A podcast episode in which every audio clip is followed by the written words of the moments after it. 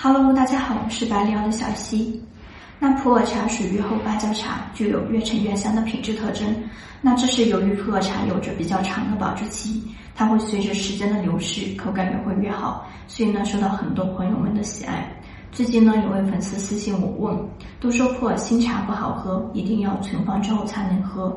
那具体要放几年才好喝呢？那今天我就来回答一下这个问题。那普洱茶和其他的茶类其实是一样的。那作为茶，最基本的属性就是它的品饮价值，而不是想着为了获利而收藏它。而我们常说的普洱茶放一放更好喝，并不是大家所理解的一定要存放几年后才能喝，也不是说普洱新茶就不能喝。就以普洱生茶来说，那我们建议普洱新生茶不宜马上喝，因为新生茶没有经过存放，茶叶中的咖啡碱和茶素多酚类物质没有得到充分的转化，所以茶汤喝起来呢苦涩味很明显，茶性偏寒。然后茶味重，那对我们的肠胃刺激性会比较的大。但是新生茶时期呢，茶汤会比较的鲜爽。虽然说新茶比较刺激，但是只要注意饮用量，科学合理的喝茶是没有问题的。那就比如说我们百里奥今年的春茶邦外，那这款茶的原料呢，选用的是三百年以上的邦外古树头春茶。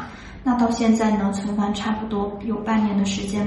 那我个人是比较喜欢它现在的口感，六克一片，那是完整的调茶原料压制成的一个小圆饼。那每次冲泡一片，不仅口感纯正，还方便冲泡。那这款茶最大的特点呢，是它的山野花香。那茶汤入口呢，我们就能感受到自然的清甜，汤体比较柔和细腻，然后鲜爽度很高。从中段开始呢，滋味会逐渐变得浓郁，口感更为丰富。那满口的生津和回甘强烈而且持久，茶韵是非常的好。